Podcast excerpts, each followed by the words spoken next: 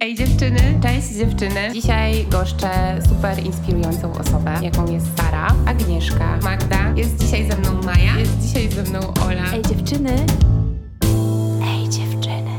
Witajcie w kolejnym odcinku stworzonym w ramach kampanii Sister Force, którą zasila Wordbox. Rozmowa, która nas czeka, jest jedną z ważniejszych, jaką mam przyjemność przeprowadzić w podcaście.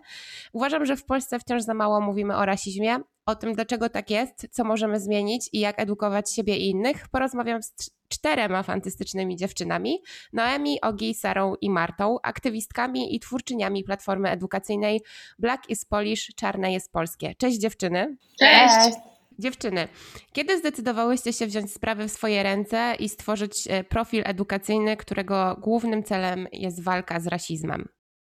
Okej, okay, to było. E, w sumie to było po, po całej akcji z Don't Call Me Murzyn, już od jakiegoś cza, czasu e, wrzucałyśmy na swoje profile na Instagramie różne informacje edukacyjne, a czasem po prostu nasze takie myśli na ten temat i historie z naszych doświadczeń osobistych. E, I po jakimś czasie, tak, tak naprawdę po prostu w rozmowie, ja zaczęłam nalegać na to, żeby stworzyć swój profil. E, bardzo zainspirował mnie profil queerowego, queerowego feminizmu na Instagramie, e, dziewczyny prawdopodobnie też, ale tak naprawdę każda z nas i tak wrzucała treści edukacyjne, ale zdecydowałyśmy się na to, żeby zrobić, stworzyć oddzielną platformę. A mi się wydaje, że ja osobiście chciałam to zrobić, ponieważ to wsparcie, które mam e, od dziewczyn, e, od całej akcji z Don't Call Me, e, jest dla mnie bardzo ważne, a tak naprawdę ja też działam jako influencerka. Jak dostajesz 50-60 wiadomości na temat rasizmu dziennie, to było dla mnie męczące i nie chciałam już sama sobie z tym radzić. Tym bardziej, że są rzeczy, które dziewczyny mhm. lepiej, lepiej wytłumaczą niż ja i są rzeczy, które ja lepiej wytłumaczę. Jeśli mogę powiedzieć o jakimś sukcesie tego konta, to ono jest oparte na tym, że my jesteśmy cztery i każda z nas dodaje swój pierwiastek. I e, tak jak właśnie Ogi powiedziała, że każda ma nadal swoje prywatne konto, gdzie możemy, jeżeli mamy ochotę, dzielimy się edukacją antydyskryminacyjną czy innymi mm, postami właśnie antyrasistowskimi, ale nie musimy. A tutaj mamy platformę, gdzie stricte możemy działać w jednym temacie, jesteśmy cztery i każda z nas wnosi coś wyjątkowego i coś fajnego do tego konta. No i nie zapominajmy, że jak już wspomniałyście, to każda z nas ma e, swoje, swoje oddzielne konta na Instagramie i był taki moment, że ja bałam się dodawać to, co e, do tej pory dodawałam na swój Instagram, e, czyli treści nie antydyskryminacyjne, czyli treści po prostu z, mojego życia. Zwykłe. Bo mi się, mhm. że, że no nie wypada mi już, bo, bo ludzie oczekują ode mnie tak, że ludzie oczekują ode mnie, bo to też tak jak Ogi mówiła o tych wiadomościach. Ja jestem, jestem pedagogzką i pracuję z dziećmi, e, więc e, bardzo i, i ci ludzie, którzy mnie obserwują o tym wiedzą i dostawałam naprawdę sporo wiadomości od rodziców dotyczące, to były pytania dotyczące wychowywania dzieci e, w domu, w którym są rodzice różnego koloru skóry. Pisały do mnie matki, które zadawały pytania, jak, jak sobie radzić z włosami ich dzieci, i tak dalej. I no, pomyślałam sobie, kurczę, teraz to muszę tylko takie treści wrzucać, no bo, bo mi teraz już nie wypada. E, więc ja... ja też miałam takie przemyślenie, dokładnie to, co Emi mówi, że w pewnym momencie chciałam wrzucić jakiś post, e, byłam gdzieś ze znajomymi i sobie pomyślałam, o jest, to by było takie infantylne, takie nic nieznaczące i nie, nie wrzuciłam, bo stwierdziłam, że moje konto już nie powinno być moim kontem, tylko e, jakby powinno służyć większemu gdzieś tam dobru, no nie? No ja się tak. że my to stworzyłyśmy, bo też jakby w tym wszystkim no, odgrodziłyśmy to życie nasze prywatne od tego e, aktywistycznego, którym, które, którym się teraz zajmujemy też, więc więc to jest też ważne. Dziewczyny, e, część z Was mieszka w Polsce i niestety e, rasizm w Polsce jest obecny, a ja chciałam Was zapytać, czy były jakieś doświadczenia, które były takim impulsem do aktywistycznej postawy, którą teraz macie? Całe moje życie.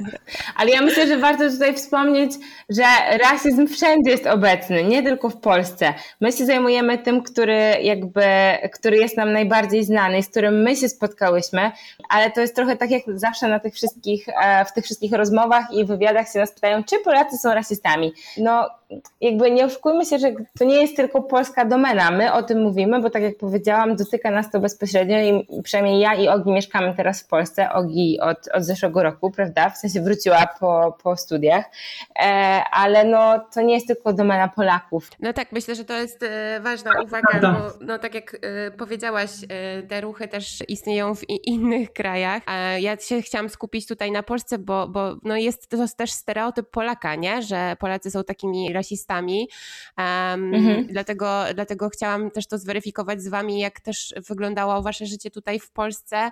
E, czy, czy miałyście dużo takich sytuacji, gdzie musiałyście naprawdę wychodzić, wchodzić w taką rolę edukatora i tego, żeby uświadamiać, nie wiem, swoich bliskich, koleżanki, znajomych i tak dalej? E, mi się wydaje, że w sumie zawsze to robiłam. Ja ogólnie nawet zanim przed śmiercią, e, przed morderstwem George'a Floyda, ja już wtedy wrzucałam na swój Instagram takie treści.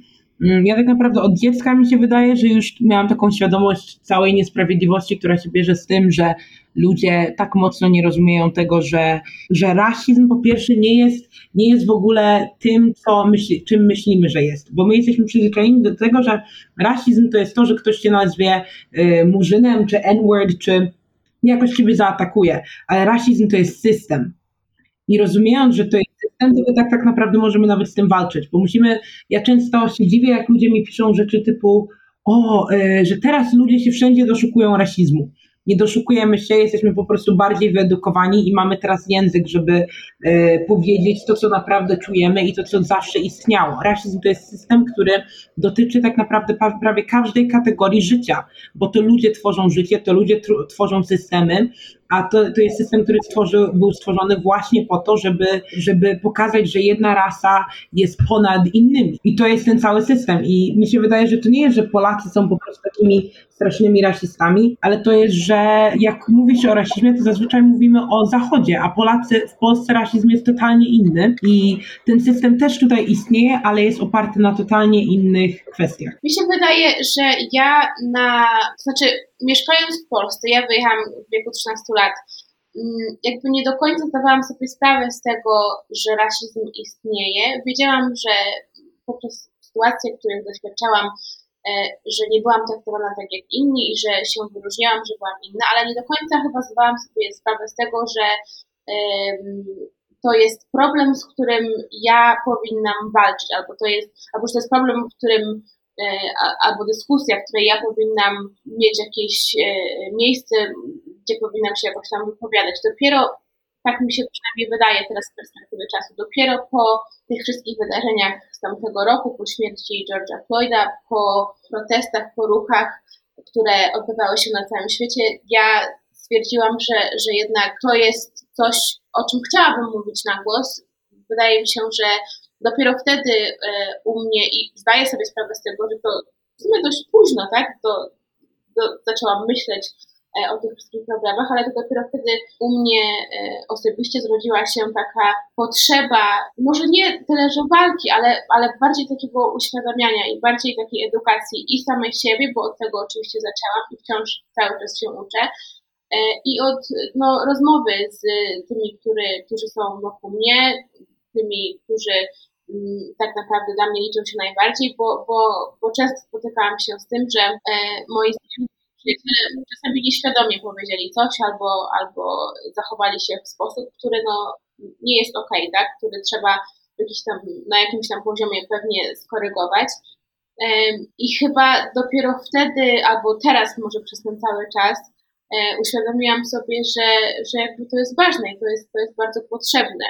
E, w Polsce oczywiście, tak jak już chyba Sara powiedziała na początku, e, to dotyka mnie najbardziej, nie ukrywajmy, e, bo, bo cały czas wracając czy odwiedzając Polskę, czuję się, że, że jednak nie jest tak, jak jest tutaj, na przykład w Wielkiej Brytanii, czuję się no, trochę, trochę inaczej. Dlatego, dlatego dla mnie, dla mnie to jest, to jest ważne, żeby o tym mówić i, i żeby, żeby jednak tę Polskę jakoś tam pewnie pchać w kierunku, w kierunku lepszym. Ja jeszcze chciałam wrócić do tego tematu um, doświadczenia, doświadczenia rasizmu w Polsce. bo zapytałaś nas o to, o te sytuacje, których doświadczyłyśmy, tak? O te przykrości. No to ja mam takie wspomnienie z dzieciństwa. Pamiętam, że pierwszy raz tak, tak świadomie doznałam rasizmu, który był skierowany też nie bezpośrednio do mnie, tylko do mojego taty. Byliśmy na zakupach z rodzicami w sklepie z dywanami, o ile dobrze pamiętam, i chodziła za nami dziewczynka z rodzicami. No szukali tam czegoś do, do kupienia i pamiętam, że, to, że to, to, dziecko, ona była może w moim wieku, może mniejsza, nawet ja nie pamiętam dokładnie ile miałam lat, ale byłam naprawdę mała. I pamiętam, że ona chodziła za nami i pokazywała na mojego tatę palcem. I to było takie irytujące dla mnie. Moi rodzice po prostu, no oni to zauważyli na pewno, byli też świadomi tego, ale y, no nie zwracali na to y, uwagi większej. A mi to tak dokuczało, mi to tak, mnie to tak bolało, że ona chodzi za nami, i że pokazuje na mojego tatę palcem i ja byłam wtedy, jako już, no, no wtedy jako małe dziecko, byłam świadoma, że ona to robi dlatego, że mój tata wygląda inaczej. Ja byłam świadoma tego, że on jest jedynym, jednym z niewielu ciemnoskórych ludzi, jakich znałam. Nie tyle ciemnoskórych, ale pochodzących pochodzących po prostu z Afryki. I pamiętam, że, że mi było bardzo przykro, jak wróciliśmy do domu, to ja, no, no ja to rozkminiałam to, siedziałam i, i po prostu i wiecie, jak, jak macie wspomnienia, jakieś takie flashbacki z, z dzieciństwa, to um, zazwyczaj pamiętamy rzeczy traumatyczne, rzeczy, które miały na nas jakiś większy wpływ. I wydaje mi się, że dlatego to pamiętam, tę sytuację, bo to był pierwszy właśnie taki przejaw rasizmu, takie pokazywanie, wytykanie palcami. Też jej rodzice pamiętam, że, że szeptali coś tam i też y, jakieś, jakieś uśmiechy, uśmiechy y, szydercze puszczali w naszym kierunku, więc um, tak, to jest pierwszy, to jest moje pierwsze chyba wspomnienie. Ale to tak jak ty o tym mówisz, to w sumie aż e, mogłam, mogłam powiedzieć, że się chcę zaśmiać, bo tak jak, takie silne wspomnienia z dzieciństwa, to jak e, Emi zaczęła mówić, to od razu mi się przypomniało, jak kiedyś byłam z tatą w Warszawie i schodziliśmy z mieszkania, e, mój tata wtedy mieszkał w Warszawie i schodziliśmy z jego mieszkania na dół e, i spotkaliśmy sąsiada, który mieszkał dwa piętra niżej i był pijany i strasznie krzyczał. Ja już nie krzyczał na początku do mojego taty, tylko po prostu e, tak się awanturował, no bo był pod wpływem. I mój tata po prostu chciał mu zaoszczędzić wstydu, no bo wiedział, że następnego dnia się obudzi i wszyscy sąsiedzi go wytkną palcami, że tak się zachowywało, wiadomo. I tam mu powiedział, powiedzmy, e, panie Kowalski, ja, pan, ja pana zaprowadzę do domu, niech pan wstanie, bo ten, bo ten pan Kowalski e, z historii siedział taki na ławce rozpłaszczony i tam wywrzaskiwał i mój tata właśnie powiedział, ja pana zaprowadzę do domu.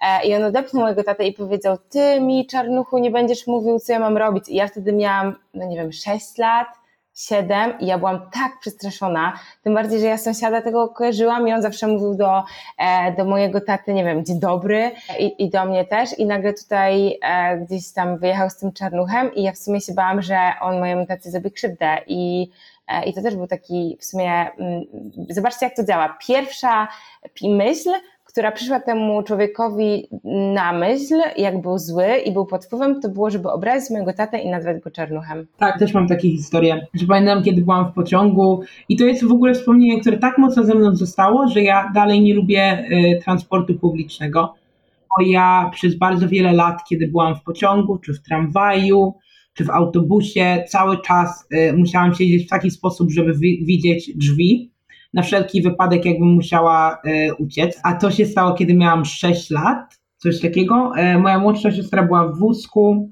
mm, weszli do autobusu jacyś skinheadzi, neonaziści e, i zaczęli nas wyzywać. I to było coś takiego, że prawdopodobnie większość ciemnoskórych osób by to powiedziała, że to jest coś takiego, że nawet wiesz, wiesz, że to już ciebie tak. czeka. Czujesz po prostu to w powietrzu. Tak widzisz te osoby i jakoś po prostu po ich zachowaniu tak. wiesz, że po prostu coś będzie.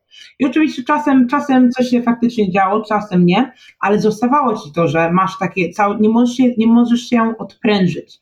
E, I właśnie oni weszli do autobusu, wsiedli do autobusu. E, moje, e, moja mama była z wózkiem i z nami, ze mną i z moją starszą siostrą. E, trzymała nas chyba, nie, miała wózek przed sobą, my byliśmy za nią i pamiętam, że oni się na nas spojrzeli w taki po prostu paskudny sposób. Najgorszy sposób, jaki ktoś może na ciebie spojrzeć, bo oni po prostu na nas spojrzeli, jakbyśmy my po prostu nie miały prawa istnieć, a na pewno nie miały prawa być w tym samym miejscu, co oni. E, I jeden z nich, oni się tak y, śmiali, wygłupiali, gadali, coś tam mamrotali pod, pod głosem. Ja tego nie słyszałam, ale czułam, że moja mama jest, próbuje nas bronić, ale jednocześnie, że jest zestresowana całą sytuacją. I wychodząc, jeden z nich próbował, ja nawet pamiętam tą ulgę, którą ja czułam, kiedy oni wychodzili, próbował napluć do wózka mojej siostry, mojej młodszej siostry, która miała wtedy rok. Wyobraź sobie, jak jaką musisz być osobą, żeby próbować napluć na dziecko. Moja mama zareagowała, y, zabrała ten wózek, zaczęła się z nimi krzyczeć, y, kłócić, oni zaczęli krzyczeć i ja pamiętam ten strach. Ja pamiętam, że moja starsza siostra wtedy nie ogarnęła, ale ja pamiętam, że ja byłam tak przerażona, bo oni nas zabiją. No, tak jak e, Was dziewczyny słucham, to też znajduję tutaj taki, no przede wszystkim najważniejszy punkt y, tych wszystkich historii, czyli brak tej edukacji i świadomości. I Wy wzięłyście sprawy w swoje ręce, żeby, żeby tę edukację y, szerzyć. I co mi się podoba y, na Waszym profilu, to to, że zaczęłyście właściwie od języka i od tego, jakimi określeniami się posługujemy w Polsce. I stworzyłyście taki słownik antyrasistowski. Czy możecie o nim opowiedzieć coś więcej? Kto, która z Was zajmuje się merytoryczną jakby częścią e, tego słownika i, i bo skąd e, czerpiecie taką informację, że, znaczy czerpiecie informację, bo zastanawiam się na ile na przykład e, wydziały filologiczne zajmują się takimi badaniami języka pod kątem właśnie antyrasizmu, tak żeby zbudować taki słownik właśnie neutralnych określeń. Czy to jest jakby Wasza inicjatywa, czy współpracujecie może właśnie z jakimiś E, wydziałami filologii. Jak to wygląda? Nie, nie współpracujemy, bo niestety rasizm ma to do siebie, że ciężko jest mówić o rasizmie, kiedy to ciebie nie dotyka, ale wiele osób, które mówią o rasizmie, o tym nie wiedzą. E, nawet w kwestii na początku naszej, naszej pracy tak naprawdę próbowałyśmy współpracować. Próbowałyśmy z panem tak, Braczykiem, próbowałyśmy rozmawiać też z kim? Z profesorem Łazińskim. No właśnie, więc to nie jest tak, że my jakby w ogóle o tym nie pomyślałyśmy. My jakby od tego zaczęłyśmy. Zaczęłyśmy od tego, bo przecież zaczęło się to tak. y, od petycji, tak, tak, od, od petycji, którą, tak, tak, to było dla nas jakby takie, to był dla nas priorytet, żeby znaczy, próbowałyśmy uderzyć do autorytetów języka polskiego, y, mając nadzieję, że te osoby nas poprą, bo no, jakby są... Początek. Co nie, Sara? Chciałyśmy, chciałyśmy, chciałyśmy tak. być słuchane, a może nie do Różnie to wyszło, różnie to wyszło. Tak, nie do końca może umowy między nami były inne, bo te rozmowy były inne, a później ich konkluzje i wydźwięk był też totalnie, totalnie um, no inny. Z tego, no nie był, tak, to nie poszło poruszane. Po, po naszej myśli i też um, ja poczułam się oszukana. Chyba trochę tak. No właśnie, to nawet nie chodzi o to, że, że my mm, oczekiwałyśmy, że ci ludzie mm, jakby się z nami zgodzą w każdej kwestii w 100%, poprą nas we wszystkim,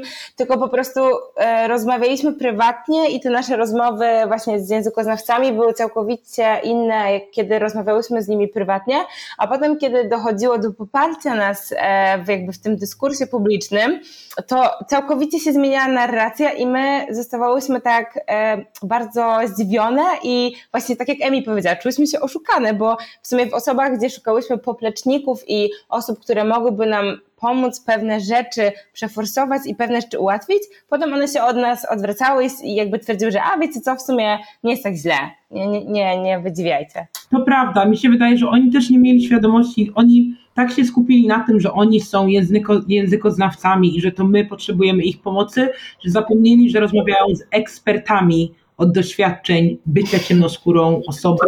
Dużo bardzo myśleli na temat tego, co oni mogą powiedzieć, a czego nie mogą powiedzieć. Tak, tak że rozumiem intencję, ale intencja, no to jest trochę tak jak, że tak jak nie lubię porównywać Polski do innych krajów, to faktycznie w innych krajach już to by było absurdalne. Nikt by nie pomyślał o tym, żeby e, mówić za ciemnoskóre osoby, co dla nich jest obraźliwe, a co nie. A mnie najbardziej w, de e, w decyzji Rady Języka Polskiego do dnia dzisiejszego boli to, że oni nie powiedzieli o nas po imieniu bo ta cała dyskryminacja, samo to, że ludzie nam grozili po tym, jak my w ogóle yy, chciałyśmy, stworzyłyśmy tą petycję, stworzyłyśmy tą petycję i my musiałyśmy sobie radzić z tym wszystkim. I to nie był pierwszy raz, to było tak jakby My musiałyśmy sobie poradzić z, tym, z tą emocjonalną częścią tego wszystkiego, po tym wszystkim, czego już doświadczyłyśmy jako dzieci, a oni nawet nie mogli nas nazwać po imieniu. Mm, to prawda. Nawet jako no więc dlatego właśnie Ogi e, postanowiła stworzyć słownik i dlatego zainicjowała ten, ten post. Ja ogólnie zostałam zainspirowana tym, ten, zainspirował mnie do tego słownika e, pewien influencer trans, bo widziałam, że właśnie on tłumaczył tam różne rzeczy, które e, definicje, które są ok, definicje, które nie są ok. Pomyślałam, że to jest fascynujące, bo w Polsce, pomimo tego, że rasizm jest, że rasizm w Polsce poszedł, e, przeszedł ewolucję, więc często brakuje nam słów, żeby naprawdę wytłumaczyć, co się dzieje. E, słowa typu white splaining, e, teraz mamy ok, biały przywilej, ale już nawet widzimy, że to, jak ten język, język się zmienia, jest w ogóle taka piramida, w której mówią o tym, że słowa to jest piramida e, Alporta i to jest e, piramida, która mówi o tym, jakie konsekwencje e, ma mowa nienawiści. Więc ja uważam, że tak, zaczyna się to od języka. Nie możemy tylko poprzestać przy języku, bo to też jest pułapka, do której łatwo wpaść ale zaczynamy od języka, żeby ludzie nawet potrafili zrozumieć, dlaczego taki empatyczny język jest kluczowy w tym, żeby zmienić nawet całą mentalność. Tak, znaczy to, to co mnie zawsze zadziwia niestety y, w walkach mniejszości, czy to właśnie seksualnych, y, czy etnicznych i tak dalej, to jest to, że często właśnie eksperci wypowiadają się za nich, e, gdzieś tam niwelując te emocje i uczucia, e, a nie jakby budują tej narracji e, razem ze źródłem jest mi bardzo przykro, że, że, że właśnie e, Was taka sytuacja spotkała ze strony językoznawców e, znawców w Polsce, e, ale z drugiej strony patrząc na obecne realia u nas polityczne też wcale mnie to trochę nie dziwi, nie? że nikt nie podejmuje, nie, nie bierze Waszych doświadczeń i Waszego stanowiska jako takiego najważniejszego w tej całej sytuacji, tylko gdzieś tam szuka sobie no, jakichś alternatywnych definicji i rzeczywistości, tak jak no na pewno, na pewno ustrój, który mamy w Polsce nie sprzyja poparciu mniejszościom, tak? No nie ma co tutaj o tym dyskutować. No to prawda. Tym bardziej, że dużo osób to jakby tą debatę, którą my uskuteczniamy, e, wiele osób e, widzi to jako przesadzanie, jako szukanie dziury w całym. Wystarczy nawet zerknąć na nie wiem, czy, czy czytałaś e, ostatni, ostatni artykuł, który się ujawił w Notes e, of Poland tak? i jakby ja sobie specjalnie przeczytałam komentarze, które się e, pod tym naszym artykułem pojawiły i myślę, że i to, to nawet jakaś kobieta tam skomentowała, że 90% takich tych rozbawionych reakcji na Facebooku, które można, które można tam kliknąć, było od białych mężczyzn, którzy zresztą w komentarzach wylewali swoje żale, jak to my w sumie nie wiemy, o czym piszemy, e, nie wiemy, czego chcemy, że jak nam tu jest tak bardzo źle, to zawsze możemy się spakować i wrócić do siebie, gdziekolwiek to jest, ponieważ ja i dziewczyny się urodziłyśmy w Polsce, więc, więc nie wiem w sumie, gdzie jest nasz dom, o którym oni myślą, ale to jest właśnie taka kwintesencja tego, z czym my walczymy, e, czyli my napis napisałyśmy artykuł o tym wszystkim, z czym się spotykamy i co chcemy robić, po czym mm, osoby, które absolutnie nawet nie doczytały tego artykułu, zaczęły komentować o tym, jak my nic nie wiemy i właśnie to jest takie super zderzenie dwóch światów. Niestety u nas tak to wygląda, że często ludzie też po samych nagłówkach są w stanie dorzucić jakiś komentarz od siebie i, i no, to jest, to jest, to jest, to po prostu jesteśmy z tym mistrzami, mam wrażenie nie? Słuchajcie dziewczyny, no ale dobra, to e, skoro już o tym gadamy, to przejdźmy do takich kwestii edukacyjnych, bo ja bardzo bym chciała, żeby ten odcinek też był takim właśnie edukacyjnym odcinek, od, odcinkiem. No to Ogi, jako ekspertka od językoznawstwa, powiedz nam o neutralnych określeniach, których, e, które możemy używać. No to wybrałaś. neutralne słownictwo. Po pierwsze, zawsze znajdzie się osoba, która będzie miała z jakimś słowem problem. E, to tak jakby poprosić, żeby wszyscy biali się dogadywali. To jest niemożliwe. E, najbardziej neutralne, tym bardziej jak używamy słów. Najlepiej, najłatwiej jest po prostu używać takich słów, które ani nie obrażają, ale też to są fakty, typu afropolak, afropolka, ale oczywiście tylko możemy tego użyć, jeżeli wiemy, że ta osoba faktycznie ma korzenie afrykańskie e, i to oczywiście jest trochę podobne do afroamerykanin. Ciemnoskóry, czarnoskóry są osoby, które od razu wskakują tutaj i porównują e, ciemnoskóry, czarnoskóry do słowa dark skinned i mają z tym problem, ale tak naprawdę ciemnoskóry, czarnoskóry tylko i wyłącznie określa osobę. Nikt nie powinien mieć problem z tym, że ma ciemną skórę, to jest fakt. E, czarny, czarna, absolutnie nieobraźliwe. Oczywiście są również osoby, które się na to słowo obrażą. I tylko chciałabym jeszcze przypomnieć, że jeżeli ta osoba, która się na to słowo obraża, jest biała, ich opinia się po prostu nie liczy w tej danej kwestii, tak? To nie jest tak, że my, że my negujemy e, tutaj prawo białych osób do wyrażenia opinii w tej danej kwestii, która dotyczy koloru skóry niebiałej osoby. To, no... Ale nie tylko koloru skóry, tego jak tak, będziemy się tak, tak zwracać. Tak, to jest moment, gdzie tak naprawdę, e, bo cały czas są takie komentarze, a nie możecie się dogadać, a czy wszyscy biali się dogadali? No nie, ale to też jest, tak jak powiedziałaś, indywidualna kwestia, nie? że warto zapytać e, po prostu osobę, z którą mamy do czynienia. Myślę, że to jest tak, okej, okay, nie? Żeby po prostu zapytać, czy jakieś określenie e, nie będzie dla tej osoby krzywdzące, nie? To tak jak e, często też bywa z osobami niebinarnymi, że czasami używają innych e, końcówek żeńskich, męskich, wybierają sobie. No i w tej, e, w tej sytuacji tak samo, nie? Powinniśmy zapytać, w jakiej formie mamy się zwracać. Oczywiście, ale też są słowa, które, ale też musimy pamiętać, że to, jak się zwracamy do ludzi, ma wiele wspólnego z tym, jakie mamy relacje z tymi osobami. Ja do dziewczyn mówię babe, kochana, skarbie, ale nie powiedziałabym tak do randomowej osoby, które na przykład partnera, do którego mówią czekoladka, ja nigdy nie chcę tego komentarza widzieć w moim kierunku i mam prawo powiedzieć, że to mnie obraża, bo nie mamy takiej relacji, po pierwsze, a po drugie, to słowo jest nie tylko seksistowskie, ale i rasistowskie. I tutaj tak naprawdę powiem, że są słowa neutralne, ciemnoskóry, czarnoskóry, czarna, czar, e, czarna, e, czarny miks. Takie słowa są neutralne. Są osoby, które będą miały z tym słowem problem. E, oczywiście najlepiej jest zapytać, ale pamiętajmy, że są słowa, które totalnie nie są ok. Murzyn, nie. To nie, nie, nie, to nie jest znaczące, czy biała osoba w tej sytuacji oczywiście uważa, że to słowo jest nieobraźliwe albo ma dobre intencje. Chodzi o neutralność. Dziewczyny, pomyślałam sobie, że gdybyście dostały takie narzędzia, jakiekolwiek to by były narzędzia związane, nie wiem, z edukacją w Polsce, no każde możliwe, to co byście zrobiły, co byście, y, jaką pracę byście dokonały, no żeby ta tolerancja u nas wzrosła w społeczeństwie? Gdybyśmy dostały narzędzia, Jakiekolwiek. Na myśli? Mam na myśli na przykład takie, że mogłybyście zmienić yy, na przykład program edukacyjny w Polsce w szkołach. O, no to tak, to absolutnie. To ja natychmiast. Ja bym wywaliła kilka y, lektur z kanonu, tak, to od razu. Powrzucałabym kilka ciekawych pozycji pewnie, ale wiesz, tak, okej, okay, tak e, już na poważnie całkiem, to zaczęłabym chyba od zmiany e, podstawy programowej e, wśród najmłodszych. Od tego bym zaczęła. Nie wiem, czy słyszałaś, czy widziałaś filmik, filmik nagrany przez przedszkole w Kępnie sprzed kilku tygodni. Nie, nie. Czy, czy widziałaś to, Ola? Nie, niestety nie. E, w przedszkole w Kępie z okazji Dnia Dziecka z okazji Dnia Dziecka zorganizowało przedstawienie, które miało tytuł Murzynek Bambo. Widziałam to. E, widziałam I, to. No i jesteśmy, widziałeś to. Tak, więc e, tak, więc no właśnie. I po, po opublikowaniu tego filmiku na YouTubie My zareagowałyśmy jako, jako grupa, napisałyśmy maila do pani dyrektor i napisałyśmy, dlaczego uważamy, że to jest nie w porządku. I pani dyrektor odpisała nam, napisała nam maila zwrotnego z argumentami, z którymi totalnie się nie zgadzamy.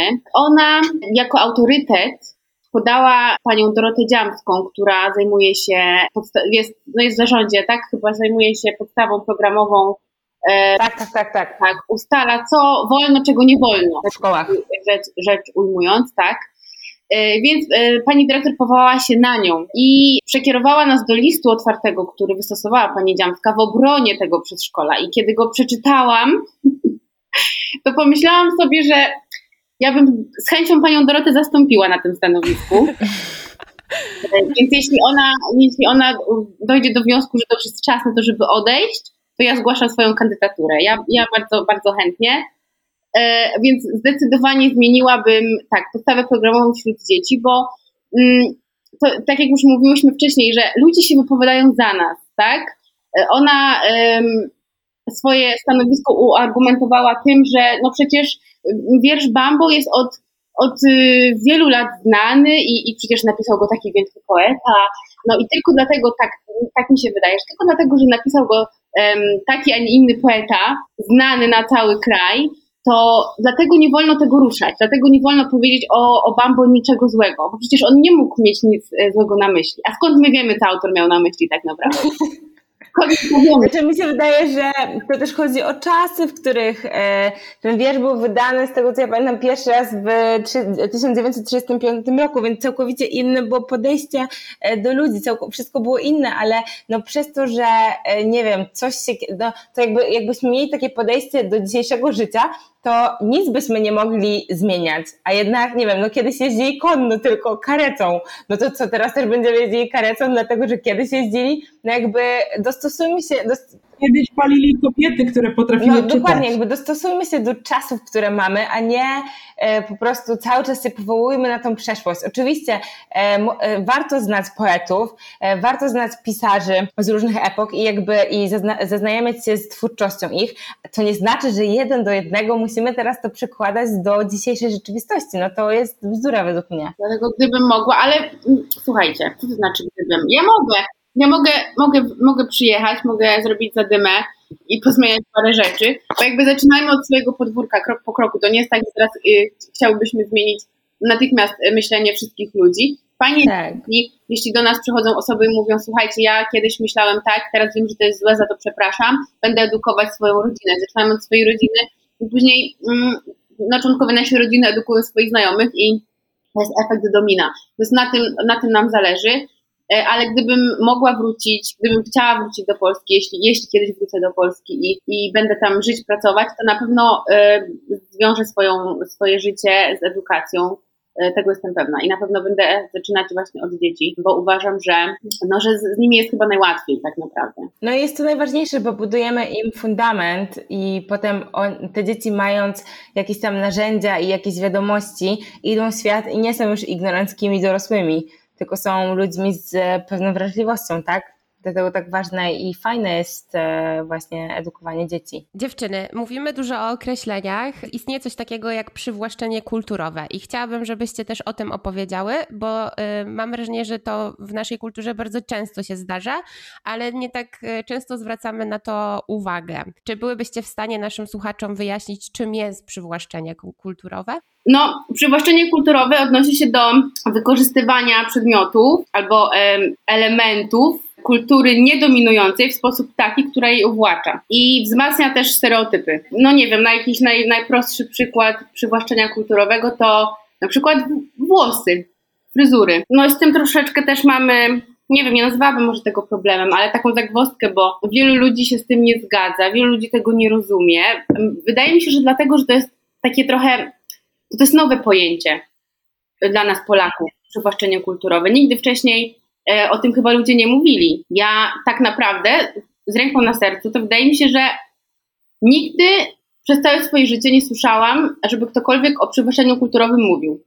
Ale to może też na przykład mhm. Polska pewnie przez bardzo długi czas miała małą styczność z innymi tak. kulturami, a więc nawet nie było nie, nawet, wiesz, nawet nie, że wiesz co, dużo, że, że nie miała styczności, tylko nie była, jakby Polacy nie byli świadomi. Mhm. Bo styczność była, zobacz, słuchamy um, hip-hopu, no tak. Nosimy szerokie spodnie, mhm. łańcuchy, dziewczyny sobie robią warkoczyki dobierane na, na, na głowach i to, to nie są rzeczy całkiem nowe, prawda? Bo to są, ja pamiętam jako dziecko, że przecież no my miałyśmy, słuchajcie, byłyśmy nastolatkami i kochałyśmy się w chłopakach y, skate'ach, co nie?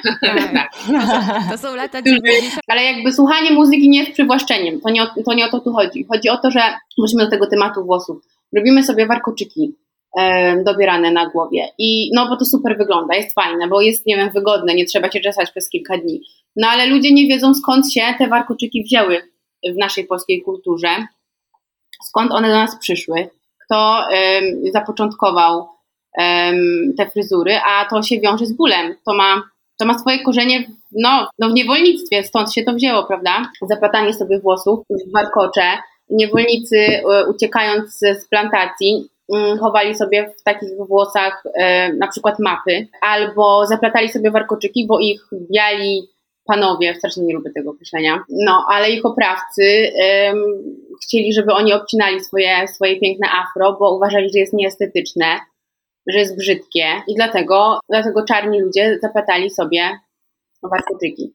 Więc takie zaplatanie warkoczy przez białych ludzi, którzy są nieświadomi tego, nie wiem, noszenie na przykład, teraz podam jakiś in, inny przykład, noszenie na przykład um, piórokuszu też jest Ale to ja mogę, e, przepraszam, że ci przerwę, ale e, akurat taki przykład, który jest taki, który mnie bardzo razi, to jest kiedy, bo pióropór wiadomo też mnie razi i e, jakby już powinniśmy odejść od ubierania tak dzieci, nie wiem, na bal przebierańców na przykład, ale takim przykładem zapożyczenia jest na przykład marki, które po prostu, które obracają wielomilionowym, miliardowym kapitałem, biorące na przykład, nie wiem, markę marka e, Shane Dresses, jest taka tam dla kobiet i oni nagminnie na przykład używają printy i wzory z różnych e, krajów arabskich, nie oddając w ogóle żadnego przypisu tym ciuchom, że nie wiem, zapożyczy, właśnie zapożyczyli taki print z danej e, kultury, z danej religii,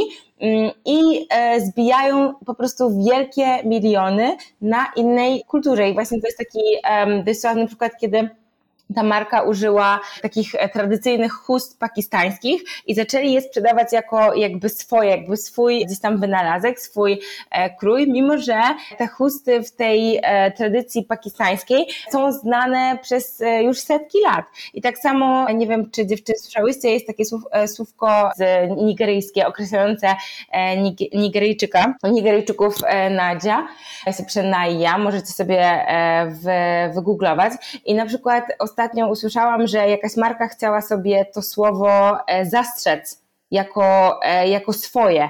Kiedy to jest w ogóle słowo, które też się wywodzi z kultury afrykańskiej Nigeryjczyków i jakby tak siebie nazywają e, Nigeryjczycy. I jak można, to tak jakby ktoś teraz zastrzegł nam mówienie o sobie Polacy i zrobił z tego markę. Polacy, jakby mm. byłaby taka marka Polacy, więc e, osoby wywodzące się z Polski nie mogłyby tak o sobie mówić. No to jest totalna bzdura. Ja chcę jeszcze po prostu dodać coś do tego, co Sara mówiła wcześniej, że ludzie myślą, że przywłaszczenie kulturowe to jest to, że ciemnoskóre osoby mówią im, że nie mogą czegoś robić, co wcale nie jest to. Przywłaszczenie kulturowe to jest upewnianie się, że osoba, która coś zapoczątkowała, dostaje tak. za to mhm. to, co powinna przywłaszczenie kulturowe i mówienie o przywłaszczeniu kulturowym to nie jest nic nowego. To jest coś nowego w polskim języku, ponieważ w Polsce większość z nas ciemnoskórych osób nie, e, nie ma takiego dostępu do swojej kultury, do swoich korzeni, jak e, osoby za granicą. I to jest tutaj bardzo, bardzo ważne. Wiele z nas nie wie, nie wie, e, nie, nie, nie jest świadoma tej drugiej strony, nie jest świadoma kultury, która jest również tak mocno zakorzeniona w języku angielskim, że nie mamy do niej dostępu. Przywłaszczenie kulturowe to jest na przykład e, rap w Polsce, który używa e, dosłownie, dosłownie, normalnie to jest kalka e, amerykańskiego czarnego rapu, cornrowsy, mm, sposób, flow, w jakim rapują. I musimy pamiętać, że to są osoby, które na przykład biorą czarną kulturę, ale wyciągają z tego co, to, co jest ważne. Na przykład jak to jest możliwe, że w Polsce tak długo słuchamy rapu, yy, od lat 90. tak naprawdę, a w latach 90. o czym się rapowało? O brutalni, brutalności policyjnej. I okej, okay, możemy powiedzieć, że te osoby tego po prostu nie rozumiały, bo to jest języku. Ale idealnym przykładem jest to, że w Polsce mamy raperów, którzy używają rapu, czyli używają, czerpią i zarabiają z czarnej kultury, ale niczego nie mówią o Black Lives Matter, niczego nie mówią o George'u Floydzie, niczego nie mówią, w ogóle nie wspierają kultury, z której a co zarabiają. Więcej, a co więcej, muszę dodać do tego, co Ogi powiedziała. Nie dosyć, że e, nie wspominają o tej, o tej e, ciemnoskórej kulturze, e, nie wspominają George'a Floyda, to kiedy my mówimy o George'ie Floydzie, to zarzucają nam, że my gloryfikujemy kryminalistę I nic tak. mnie tak nie denerwuje, e, kiedy ktoś tak mi mówi, że czemu, czemu wy bronicie kryminalisty, e, kiedy ludzie oznaczają nasze konto pod jakimiś takimi, powiedz, gównoburzami, e, właśnie po to, żeby nas wywołać i jakby tak jakby przy, przystawić do ściany i powiedzieć, no widzicie, on zrobił to, to, to i to i ja mam takie wtedy poczucie, że aha, czyli zacznijmy wychodzić na ulicę i dokonywać samosądu. Ogólnie jak ktoś e, zrobi coś złego, to teraz już nie, e, nie, nie, nie, niech nie będzie rozprawy, tylko po prostu niech każdy policjant bierze sprawę w swoje ręce i po prostu mordujmy się na ulicach, tak? Jakby to chcą oni powiedzieć, bo, bo nie wiem. Ale to również bierze się z takiej totalnej ignorancji. Ja jak słyszę ten komentarz mówię obejrzyj sobie trzynastą poprawkę. Ja nie chcę dyskutować z ani jedną osobą, która nie ogląda trzynastej poprawki, ponieważ ten dokument idealnie pokazuje, że no tak jak mówiłam wcześniej, rasizm to jest system. To nie jest tak, że to jest po prostu są wyzwiska na ulicy. To są agresje i mikroagresje, które uprzykrzają ci życie. Tak naprawdę w, e, w miejscach, gdzie mieszkają ciemnoskóre osoby w Stanach jest więcej policji niż w miejscach, gdzie mieszkają białe osoby, więc to jest totalnie normalne, że te osoby mają więcej wyroków i sądów i tak dalej. I jeżeli coś nie jest udowodnione w sądzie, no to prawdopodobnie możemy to zostawić tak samo jak kryminalistom, którzy y, u nas w Polsce są politykami. Ale to, to jest też trochę tak jak e, często gdzieś tam, jak rozmawiam ze znajomymi albo z postronnymi osobami, to mówią, a zobaczcie jaki jest odsetek jakby black on black, black crimes, czyli jakby ten stosunek, ile ciemnoskórych osób morduje ciemnoskóre osoby, a nie tylko, że policjanci mordują ciemnoskóre osoby. I ja wtedy mówię, ale okej, okay, to zobaczcie, ile jest white on white, tak? Jaki jest, e, jakby ilu białych zabija białych, no jakby, no, no to jest życie, ale to, co teraz mamy nie mówić o tym, że jest bardzo duża mm, jakby brutalność policji w stosunku do osób kolorowych, e, ciemnoskórych i nie tylko ciemnoskórych, po prostu nie białych, dlatego że ciemnoskórzy też siebie zabijają, no na takiej podstawie biali też siebie zabijają, no, no tak jest. Co nie zmienia faktu, że skoro widzimy, że dzieje się w jakimś sektorze źle, no to mówimy o tym, a nie udajemy, że nie widzimy. Tak. Mhm.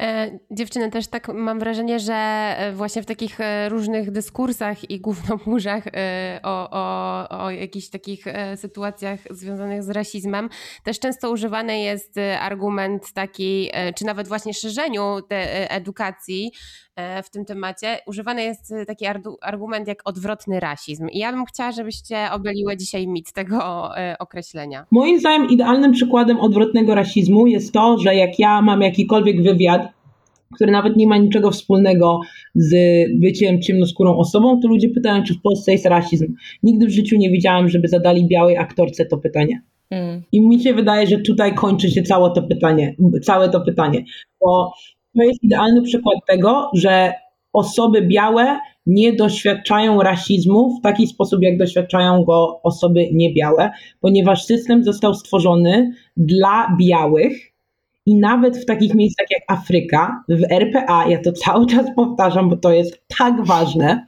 w RPA 72% osób, które mają najwięcej ziemi, to są osoby Dokładnie. białe. W Afryce. Dokładnie. Po tym wszystkim, co się stało. Więc tak, osoby ciemnoskóre i osoby niebiałe doświadczają rasizmu, a osoby białe zazwyczaj doświadczają dyskryminacji, ponieważ ta dyskryminacja nie ma poparcia systemowo-władczego. Dokładnie.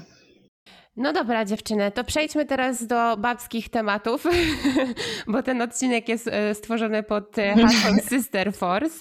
E, no i też chciałabym pogadać z Wami o standardach kobiecego piękna i o tym, jak Wy postrzegacie w ogóle też ruch feministyczny w Polsce. Bo standardy piękna są przeróżne, jak wiemy, ale mainstreamowe media lubią nam pokazywać jeden słuszny. E, czyli białe kobiety, bardzo szczupłe modelki, e, no, idealne, jeśli chodzi o, o figurę. No i chciałam się zapytać, jak wy też e, postrzegacie standardy piękna? Co to znaczy idealne? A, mamy cię. No, ja uważam, że idealne nie istnieje, nie? Natomiast y, gdzieś tam e, w mainstreamie, mm, może, no wiadomo, że ten ideał jest inny i każdy może sobie y, tworzy swój własny w głowie, no ale gdzieś tam funkcjonuje, nie? Y, ideał piękna instagramowego na przykład, nie? No właśnie, bo on cały czas zmienia moim zdaniem, nie? ten ideał piękna zmienia się, to prawda, no. To, to tak jak z brwiami. Pamiętasz, tak. kiedyś się brwi skubało tak, a teraz gęste, piękne brwi, każdy sobie dorysowuje teraz. One są teraz wręcz takie takie bushy, one są takie tak, tak, takie nawet, tak, nie? tak, tak. No i, i zobaczcie, dziewczyny chodzą na jak się nazywa. Laminację. Nie, na laminację mikro coś tam, mikro... Mikroblading. Tak. Nie, żebym ja chodziła, ale tak słyszałam. Ale na laminację ja, ja, ja nie na to, słuchajcie. Bo ja we wtorek, we wtorek mieć, mieć wielki tyłek, a w czwartek już wolałabym schudnąć 10 kilo. E, jakby e, ideał sylwetki, który jest wypromowany przez Kim Kardashian, to gdybyście zostawili Kim Kardashian z ciemnoskórą kobietą i zobaczyli ich proporcje i jakby do jakich proporcji dąży Kim Kardashian, e, no to jakby widzę tu podobieństwo. Duże biodra, duże biodra, wąska talia, no well. I trzeba przypomnieć, że ciemnoskóre kobiety były, była ciemnoskóra kobieta, która była w zoo, była częścią normalnie wystawy, bo miała dużą pupę, więc tak, to jest, ja, ja nie, po prostu nie lubię słowa przywłaszczenie kulturowe, bo ludzie zbyt często um, mi się wydaje, że z, edukacją największy problem jest to, że ludzie po prostu nie potrafią słuchać, ale po prostu wracając do standardów piękna, nie ma standardów piękna, one tylko i wyłącznie istnieją, e, żeby coś sprzedać Dokładnie. i to jest tylko... To napędza rynek. E, tak, ja jestem ideałem piękna, Sara jest, e, Noemi jest, Marta jest, ty jesteś Ola, tak naprawdę to w ogóle nie istnieje, to jest po prostu sprzedaż, ale uważam, że to, tak jak wygląda na przykład Kim Kardashian, to również jest takie idealne, wyprodukowane. To jest po prostu kolejny kanon, który się co parę, kilka lat zmienia, ale ludzie chcą zobaczyć prawdziwe rzeczy. Ja na swoim Instagramie nie tylko mówię o rasizmie, ale również mówię o ciało pozytywności, ciało neutralności, o e, samoakceptacji i różnych takich rzeczach, miłości do siebie. E, I na przykład w tym widzę, jak bardzo ludzie zaczynają zmieniać to, jak patrzą. Coraz więcej osób się cieszy, kiedy widzi grubą kobietę. Coraz więcej osób celebruje grube ciała, chude ciała, y, osoby z niepełnosprawnościami, osoby, które mają inne skóry, nawet nie tylko inny kolor skóry, ale mają na przykład bielectwo, różne takie rzeczy. I uważam, że to, jakbym miała powiedzieć, jaki dla mnie jest idealny kanon piękna, to jest to, to jest różnorodność. I też e, ja tutaj muszę w, wspomnieć o Oli Kisiel, która prowadzi e, profil na Instagramie Kisiel i e, przez 2L.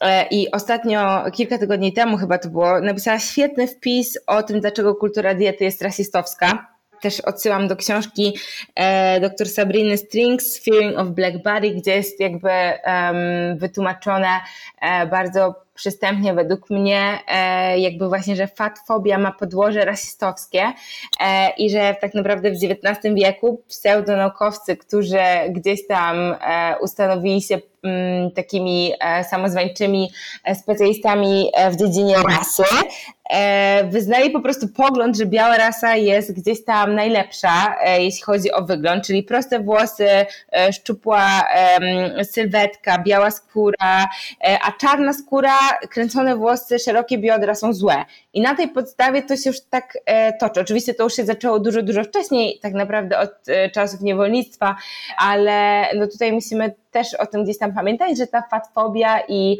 e, jakby ten zaburzony obraz ciała i jakby ten właśnie wytoczony standard piękna ma korzenie w rasizmie też. Wiecie, ja mam do tej pory chyba problem z samoakceptacją. Może właśnie przez to, że ten kanon piękna się tak zmienia i ja wariuję przez to.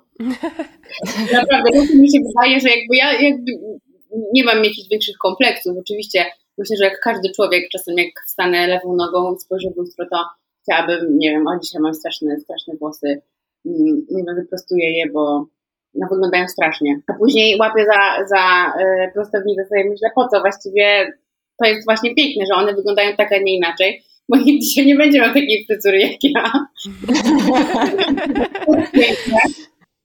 um, ale wiecie, myślę, że kanon piękna, y, mówimy o zewnętrznym pięknie, O tym No tak, jakby skupmy się chyba na tym, no bo to, to, co jest widoczne, nie? Wiadomo, że pod to można podłączyć dużo rzeczy, ale... Chyba chodzi po prostu o to, że to najbardziej moim zdaniem oddziałuje na, na naszą psychikę, nie? Że to się porównujemy tak. mimo wszystko bardziej tak fizycznie niż... Właśnie o to mi chodzi personalnie, chociaż mam wrażenie, że teraz to już wszyscy nawet i życiowo się porównują, że a ten jeździ na wakacje, a ten ma firmę, a ja to nie wiem, nie ogarniam życia, robię za mało cały czas, więc to już e, ewoluuje mam wrażenie, ale, ale tak, chyba wydaje mi się, że to porównywanie się fizycznie jest takie najbardziej dotkliwe, zwłaszcza dla młodych dziewczyn.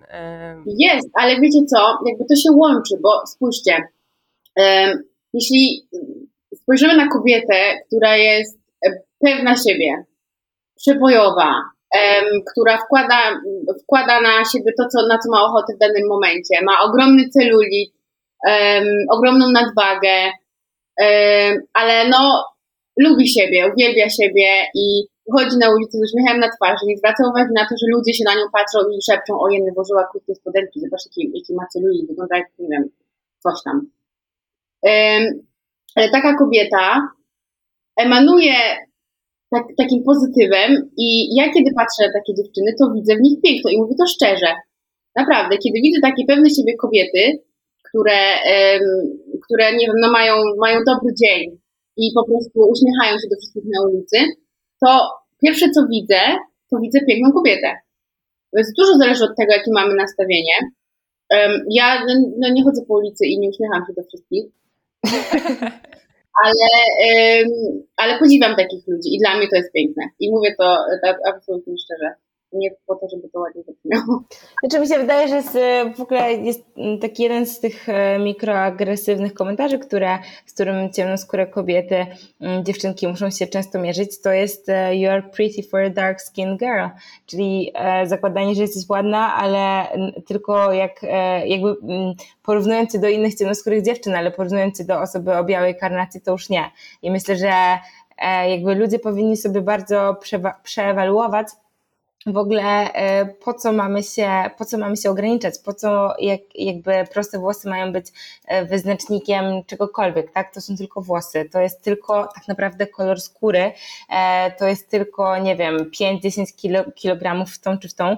W ogóle to nie świadczy o tym, jakim jesteśmy człowiekiem. Ja wiem, że to się wydaje takie bardzo utopijne, że ludzie przestają na to zwracać uwagę i ja też no, pracuję gdzieś tam w tym modelingu plus size'owym, który nadal jest w Polsce mm, dość mały i to nie jest tak, że ja teraz już mam całą pewność świata e, i, i nie czuję się czasami duża i jeszcze na dodatek ciemnoskóra i, e, i po prostu jak fan fatal, bo tak nie jest, mam gorsze dni i lepsze dni, tylko po prostu wiem, że nie wiem, są pewne rzeczy, na które po prostu nie mamy wpływu. Ja się nie będę nad tym za dużo e, zastanawiać. Tego też chyba życzę innym ludziom, żeby przestali się skupiać na głupotach, bo, no bo to nie pomaga.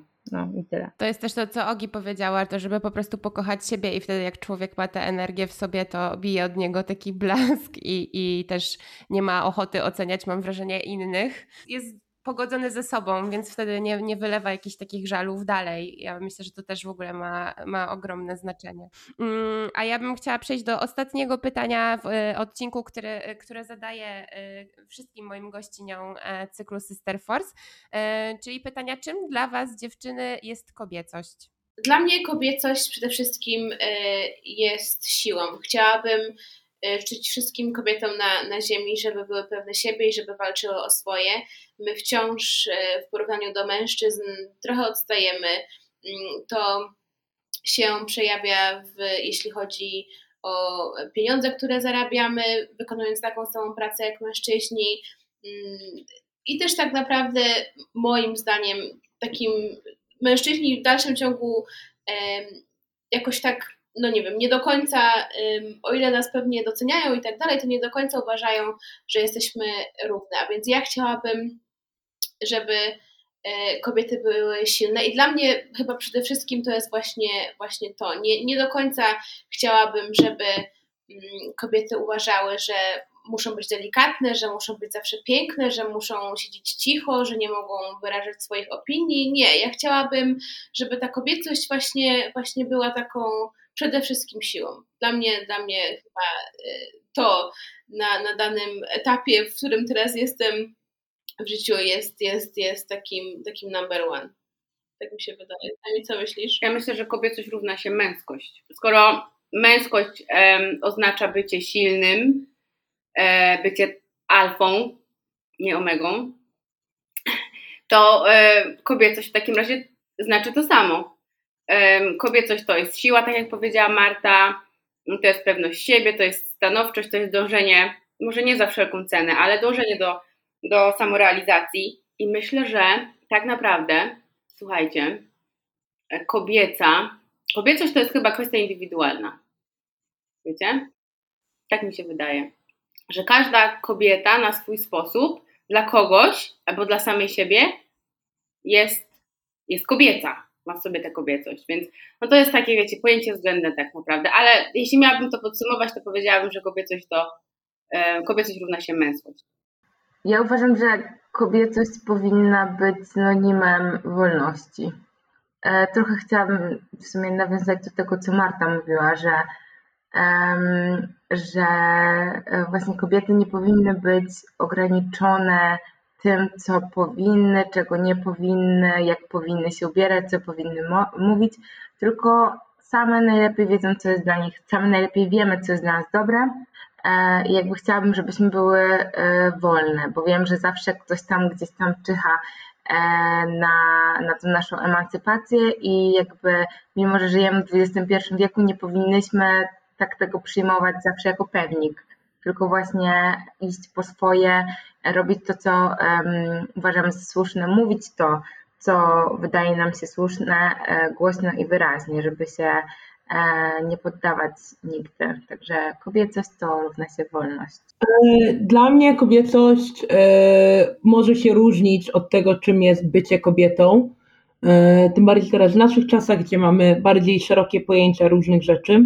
Dla mnie osobiście bycie kobietą i moja kobiecość, przepraszam, moja kobiecość e, bardzo łączy się z tym, że jestem czarną kobietą e, i właśnie w taki sposób to wszystko postrzegam, bo w jeden sposób e, nawet to, jak, jak nauczyłam się siebie kochać, wzięło się z tego, że z mojego wykluczenia i z tego, że zdałam sobie sprawę w bardzo młodym wieku, że muszę siebie kochać nie tylko za siebie, ale za te wszystkie osoby, które po prostu nie potrafią mnie kochać.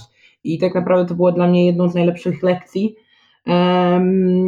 Moją kobiecością e, jest moja walka, moja siła, ale również po prostu to, jak e, wspieram innych i jak kocham innych. Uważam, że sama w sobie mam wiele takich no, powszechnie znanych jako kobiece cechy. Czy to jest moja empatia, czy to, że jestem osobą, która kocha e, wspierać innych e, i dla mnie to jest bardzo ważne, żeby inni się przy mnie dobrze czuli.